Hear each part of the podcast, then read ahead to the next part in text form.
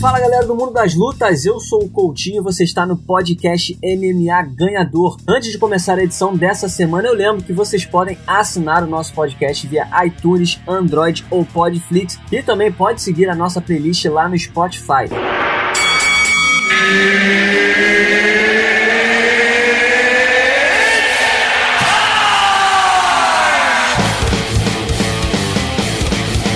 Galera do mundo das lutas, o convidado especial que a gente tem nessa semana no podcast MMA Ganhador é o Zé Augusto, segunda participação aqui no nosso podcast.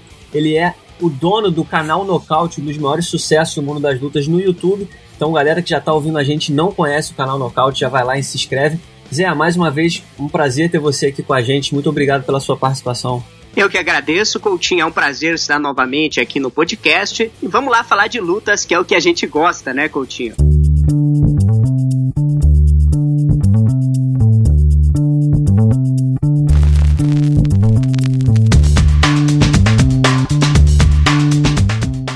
Lá, Zé. Para começar, a gente teve no último fim de semana o UFC que aconteceu em Itira, né? Que a gente teve na luta principal o Júnior Cigano contra o Derrick Lewis.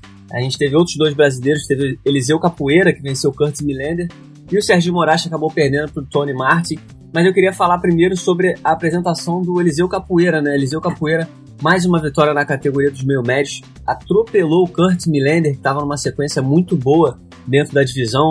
É, o Eliseu era inclusive o azarão nas casas de apostas, mas entrou dentro do octógono, deu conta do recado, atropelou o Millender. Uma grande apresentação. Acho que já está na hora dele pegar um top 5, né, cara? Você acha que ainda é hora de, de manter a calma e subindo devagar. Olha, Coutinho, eu gostei muito da, da atuação do, do Eliseu Capoeira. Era uma luta onde o Milender, eu acho ele até melhor que o Eliseu na parte em pé, na trocação. E o Capoeira, ele tinha que ser um lutador estratégico para ele vencer a luta. Ele foi perfeito, ele simulou uma trocação, acertou um bom chute. E na primeira oportunidade que ele teve, ele levou a luta para o chão. E aí foi um passeio, né? Foi um passeio, ele pegou as costas, ele montou e finalizou no Mata-Leão. E o Eliseu, eu tava dando uma olhada aqui, Coutinho, o ranking atualizou, e ele permaneceu na mesma posição. Eu tenho uma crítica é, a esse ranking aqui do UFC. É, o Eliseu com sete vitórias, eu acho que ele merecia pelo menos estar ali no top 10 da divisão. E quanto ao próximo oponente dele, eu gostaria muito de ver ele agora sendo testado, talvez contra o Rob Lawler, ou o vencedor dessa luta agora que vai ter em Londres entre o Leon Edwards e o Gunnar Nelson.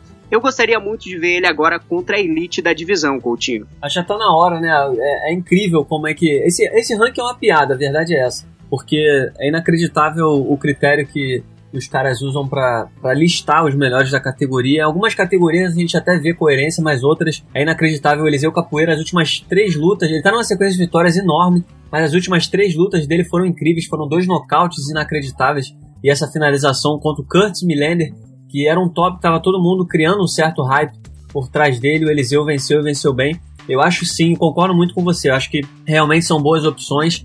Já tá na hora dele ser testado na categoria dos meio médios. Ele merece isso, não é nem um favor, não é nem algo que a gente tá forçando, é só porque é, tá meio óbvio que ele é, faz parte da, do alto nível da categoria. Ele só precisa se testar contra, as, contra esses caras que estão aí brilhando na divisão. Acho que essa coisa do nome é, é, incomoda muito, né? A gente tem que aceitar que porque o cara não é um trash talker ou não, não tem uma popularidade tão grande, ele não mereça é, é, figurar entre as principais lutas da categoria. Mas enfim, a gente teve também nesse, nesse evento a luta principal do Júnior Cigano contra o Derek Lewis. Cigano teve mais uma boa apresentação, terceira vitória consecutiva na categoria e agora está numa posição muito confortável, né? Porque a categoria dos pesados é uma categoria rasa, o Cigano com três vitórias consecutivas sendo duas por nocaute, né, já que ele vem de nocaute contra o Tuivasa e agora contra o Derrick Lewis, ele pode poderia até ir direto para uma disputa de cinturão caso não existisse o rumor né, de Brock Lesnar versus Daniel Cormier na próxima disputa de cinturão.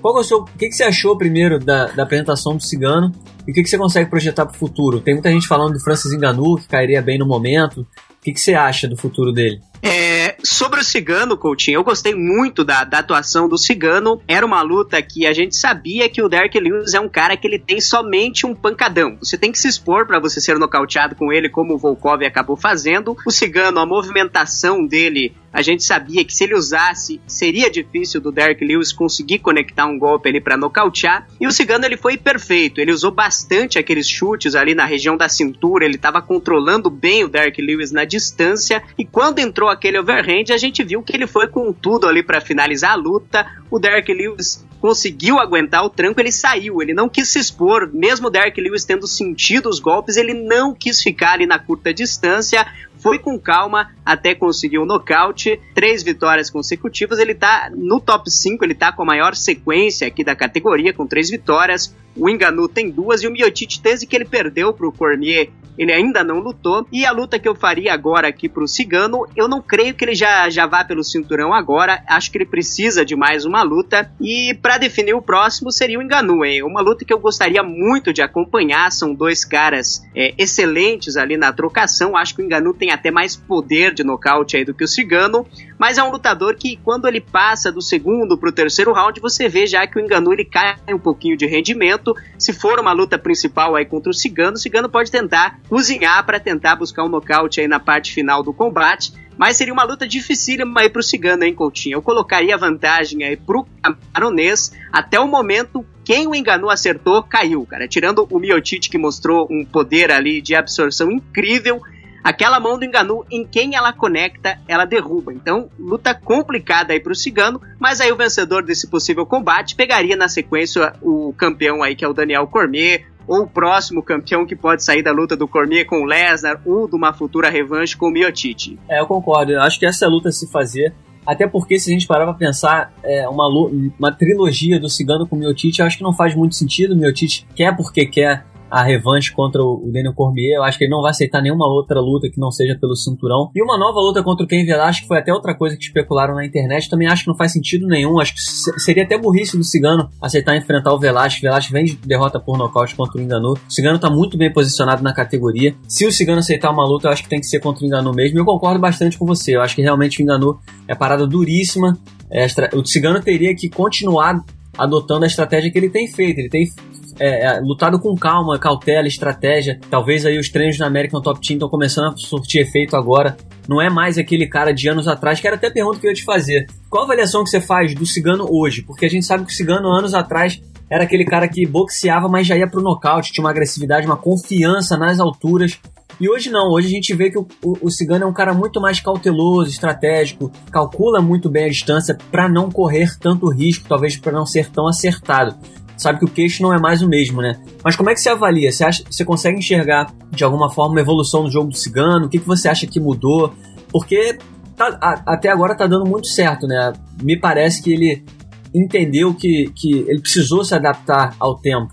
Eu acho que os treinos na American Top Team realmente estão fazendo é, diferença. A gente vê que o Cigano ele tá mais estratégico, Coutinho. O Cigano, antes do Velasquez, era um cara que, como você falou, ele ia pra pancadaria e não se importava em tomar golpes. Ele sempre foi um cara que absorveu muito bem as pancadas, mas aquelas lutas ali com o Velasquez, a gente viu que essa absorção diminuiu um pouquinho. Tanto é que ele foi nocauteado ali pelo Overeem, foi nocauteado pelo Miotite, em lutas que a gente achava que o Cigano é, conseguiria é, equilibrar os combates e não foi assim. E desde que ele voltou agora, ele é um lutador que está estudando mais os adversários, não está se expondo. A única coisa do Cigano ainda que me deixa bastante incomodado é quando ele fica ali na grade. Nessa luta com o Derek Lewis, ele não ficou, ele saiu, ele ficou no centro do octógono. Então o Cigano buscando o combate sem ficar encurralado eu acho que lutadores no nível de Derek Lewis, de Volkov, de Olenik, de Justin Willis, de Tiburra, esse tipo de lutador não ganha do Cigano. Para ele perder aqui vai ser para caras como Enganu, como Miotite, como o próprio Cormier, enfim, é um lutador que ainda tem muito a render dentro da categoria. Para você ganhar do Cigano não basta você ter uma mão pesada hoje em dia, Coutinho.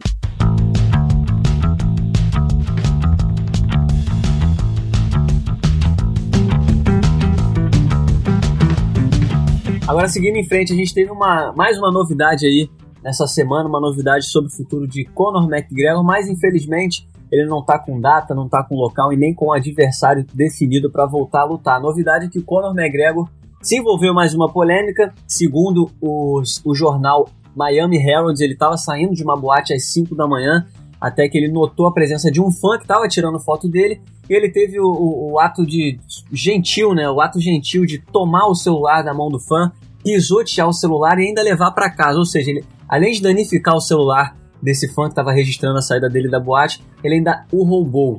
O que falar, Zé? É a segunda vez é, é, é, em menos de um ano que o Conor McGregor é preso nos Estados Unidos.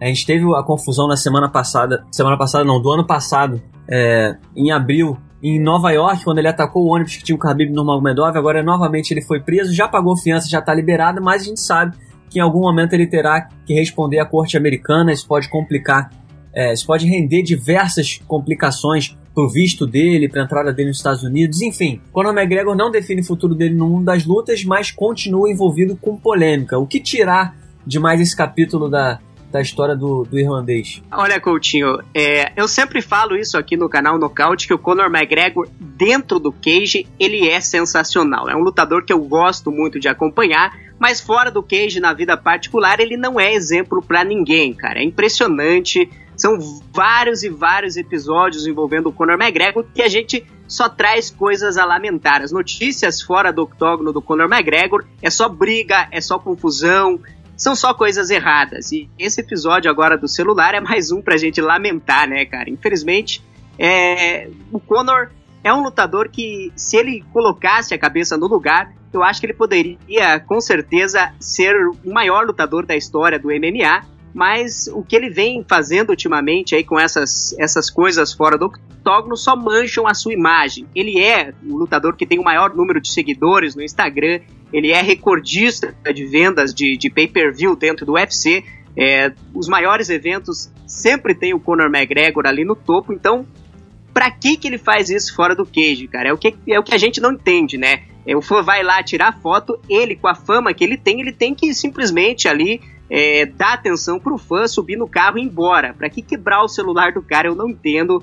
E é, é triste, né, cara? É triste. É um sujeito aí que não é exemplo para ninguém fora do, do octógono. Agora, Zé, falando da parte esportiva, é, você consegue ter um palpite em relação ao futuro dele? Porque a expectativa que a gente tinha, né, que ele fosse fazer uma pelo menos uma luta para ir já ir direto pro cinturão, mas esse cenário já mudou porque a gente vai ter agora o Max Holloway contra o Dustin Poirier pelo cinturão interino, então o vencedor dessa luta muito provavelmente deve ser o próximo rival do Khabib Nurmagomedov na categoria dos leves.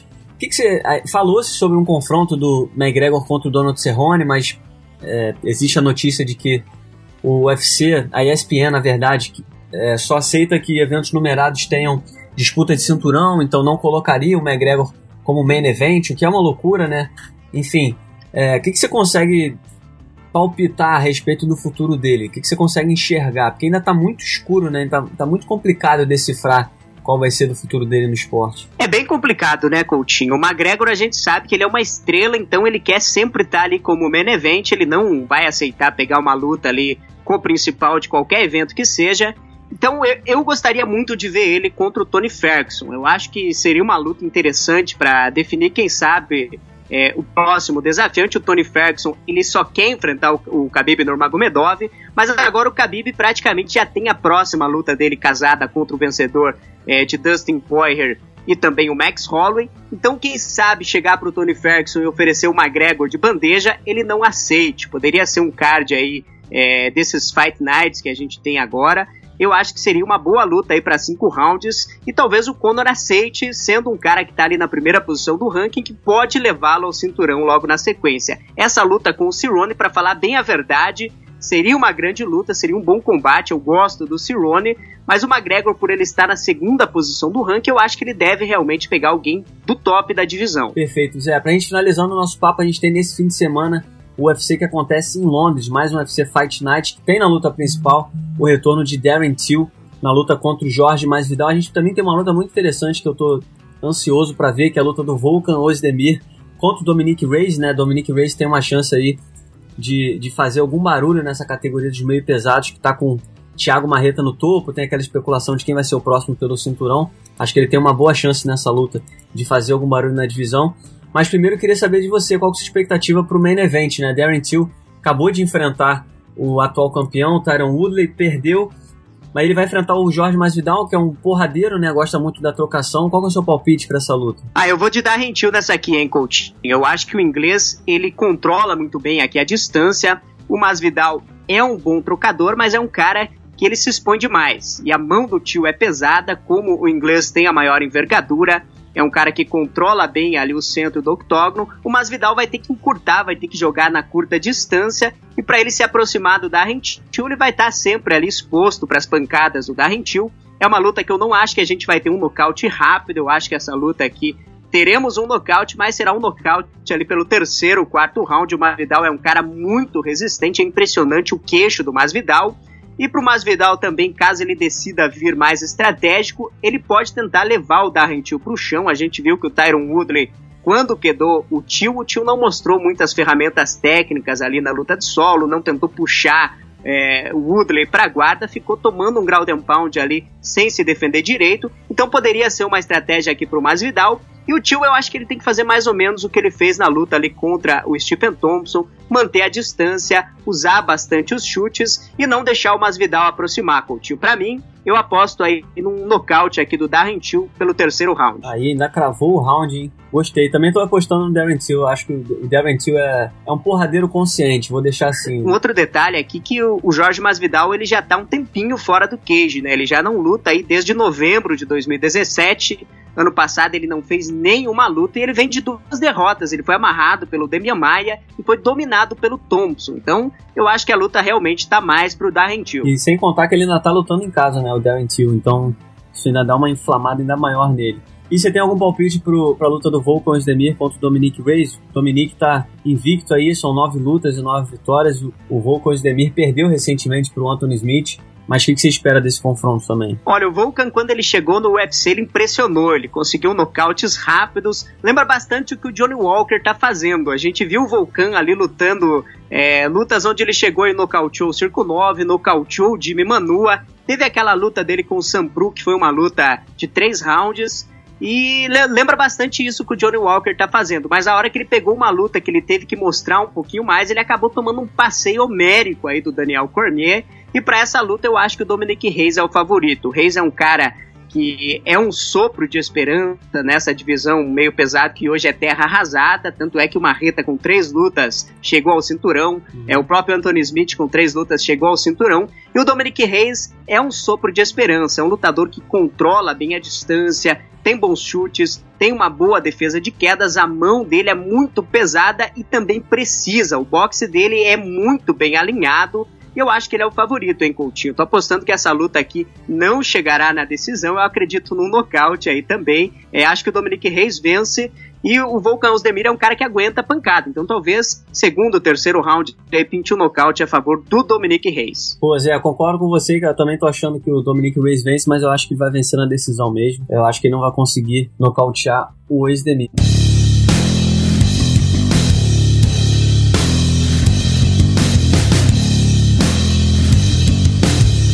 Agora, Zé, pra gente finalizar o nosso papo, queria falar rapidinho da situação na categoria dos pesados. É novidade, né? Que existe uma nova rivalidade dentro da categoria dos médios. A gente tem aí Paulo Borrachinha e Cara de Sapato trocando farpas. Só pra contextualizar pra galera que tá ouvindo a gente. A gente tinha Paulo Borrachinha versus Joel Romero escalado pro UFC, que acontece no dia 13 de abril. Só que os planos do UFC mudaram. Do nada o UFC anunciou Ronaldo Jacaré versus Joel Romero e o Paulo Borrachinha acabou ficando de escanteio. O Joel Romero, no programa do Ariel Hawani lá, lá na ESPN nos Estados Unidos, jogou no ar a ideia de que o Paulo Borrachinha teria caído no doping e que por isso ele não vai mais enfrentar o brasileiro. O Borrachinha se defendeu numa entrevista a Tatame, dizendo que não existe nada disso, que é a mentira do Romero. E o cara de sapato, que é o 12 colocado no ranking, o Paulo Borrachinha é o sétimo. Borrachinha enfrentar o Ior Romero, que é o primeiro colocado. O cara de sapato tá querendo aproveitar esse momento para desafiar o Paulo Borrachinha. Os dois já trocaram provocações e tudo mais. Enfim, a primeira pergunta que eu te faço é a seguinte, Zé. É, você acha que realmente existe uma, um risco grande do Borrachinha ter, ter, ter caído no doping? A gente não tem nenhuma informação oficial, né? Mas a suspeita fica porque foi meio que do nada essa troca do, do Romero, do Jacaré, na verdade, pro, pro Borrachinha, né? Tá tudo muito no escuro ainda, né, Coutinho? A usada agora não libera até o processo aí ser é, concluído, não libera o resultado como era antes é, ele soltava uma nota dizendo ali de uma possível violação e agora não tem mais isso, eles esperam o processo é, ser concluído. Eu prefiro esperar, Coutinho. Não emitir nenhum tipo de opinião aqui no canal. Eu, eu, acabei trazendo um vídeo aqui informando, trazendo a notícia, mas até o momento que a gente tem a palavra do Romero. E o Romero não é um santo, a gente sabe disso, então eu prefiro esperar é, sair os resultados aí dos próximos passos dessa investigação, vamos chamar assim, da usada. E quanto ao cara de sapato contra o Borrachinha, eu gostaria de ver essa luta, hein, Coutinho? Eu acho que o Borrachinha, até o momento, a gente viu ele testado ali. O maior teste dele talvez foi o Ryan Hall.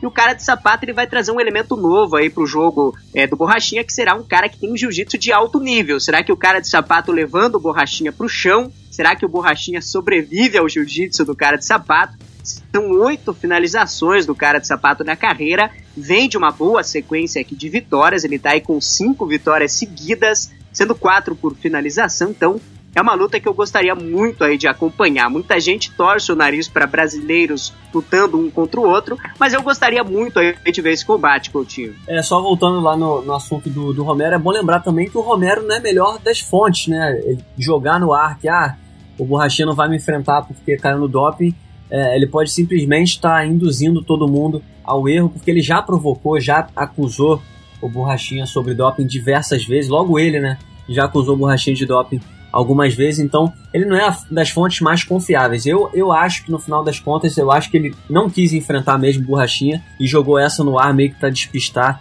porque caso ele dissesse que não quer enfrentar o Borrachinha e ponto, muita gente ia chamar, acusar ele de ter corrido do brasileiro e tudo mais. Enfim, e sobre o cara de sapato contra o, contra o Borrachinha, eu acho que é uma luta bem interessante mesmo. A dúvida dos fãs em relação ao Borrachinha é como ele vai sair, né, quando enfrentar um cara do jiu-jitsu, um cara do wrestling. Então eu acho que é uma luta que esclareceria. Eu só, só acho que a essa altura seria é, é, um regresso, né, um retrocesso para o Borrachinha, já que ele enfrentaria o primeiro colocado no ranking, que era o Yoel Romero, ou seja, claramente uma luta que daria a ele a chance de disputar o cinturão caso ele vencesse. Então eu duvido muito que ele aceite enfrentar o cara de sapato, que é o 12 segundo colocado. Ele teria muito mais a perder do que a ganhar, né? Concordo plenamente aí com você, Coutinho. Eu acho que é, a luta, inclusive, que eu coloquei pro Borrachinha aqui no canal Nocaute seria contra o Chris Weidman, já que o, o Ronaldo Jacaré agora vai enfrentar vai enfrentar agora o Romero. Eu acho que o Weidman, apesar do Weidman vir numa sequência ruim na sua carreira, Sim. ele tá na frente ali do Borrachinha no ranking e seria uma luta bem interessante também aí pra, pra gente acompanhar como é o wrestling defensivo do Borrachinha, como é que ele lida com as quedas do Chris Weidman. Exatamente, até porque tem poucas opções, né? Na categoria, agora que estão as lutas estão confirmadas, já estão agendadas, as únicas duas opções que o Borrachinha tem acima dele seria ou o Chris Weidman, que é o sexto colocado, ou o Luke Rockhold, que é o segundo ou terceiro, se eu não me engano. Mas o Rockhold teria que ressuscitar, né, na categoria dos médios, que ele está assumido e já falou sobre subir para a categoria dos meio pesados. Então, não sei se, se essa luta aconteceria. Chris Weidman também não tenho certeza se levaria o Borrachinha a uma chance pelo cinturão, mas como você falou, dentro, dentre as opções que a gente tem, acho que seria um, um, um bom é, é confronto, um bom teste para o Borrachinha para ele chegar no que ele quer. Zé, muito obrigado pela sua participação. Foi um prazer ter você mais uma vez aqui com a gente no podcast MMH Muito obrigado, amigo. Eu que agradeço, Coutinho. Grande abraço aí para todos e até a próxima. Então tá aí, esse foi o Zé Augusto do canal Nocaute, um dos grandes canais de lutas do YouTube, que contribuiu na resenha dessa semana, é claro, sobre o melhor do mundo das lutas. Muito obrigado pela sua audiência e nós voltamos na semana que vem. Até lá.